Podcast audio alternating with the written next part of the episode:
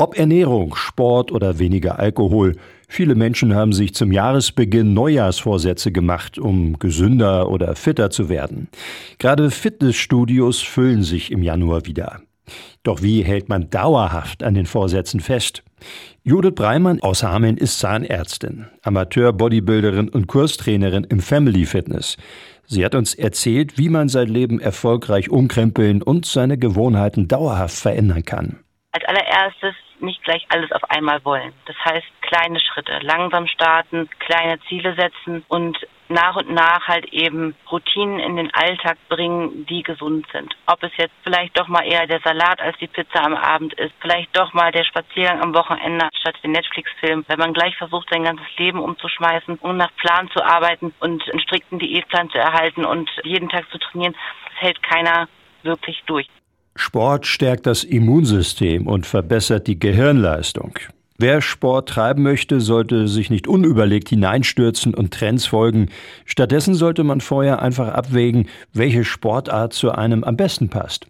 Es muss nicht das Bodybuilding sein, es muss nicht das Fitnessstudio sein, es kann genauso gut das Boxen, das Schwimmen, das Reiten, was auch immer sein. Aber eine körperliche Betätigung tut einem immer gut. Vielleicht sollte man sich einen Trainingspartner suchen, dass man sozusagen so einen gewissen Ansporn hat. Manche trainieren aber auch lieber alleine, aber dann muss man natürlich ein bisschen mehr Disziplin mitbringen. Manche brauchen auch einen Coach, das heißt wirklich jemand, der mal drauf guckt und einfach auch dem so ein bisschen Input gibt und sagt, wie er es vielleicht ein bisschen besser machen kann.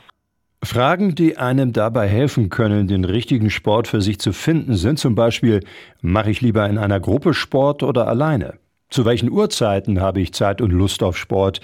Wie viel kann und will ich für Sport ausgeben? Außerdem verbessert gesunde Ernährung das Wohlbefinden und beugt Krankheiten vor.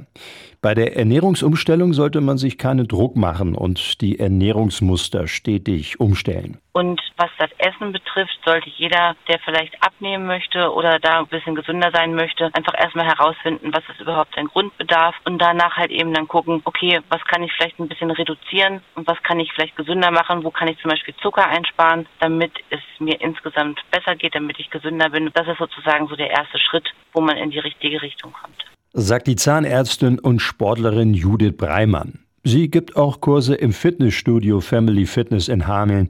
Mehr dazu finden Sie auch auf family-fitness-hameln.de. Weitere Informationen zu einer ausgewogenen Ernährung finden Sie bei der Deutschen Gesellschaft für Ernährung e.V.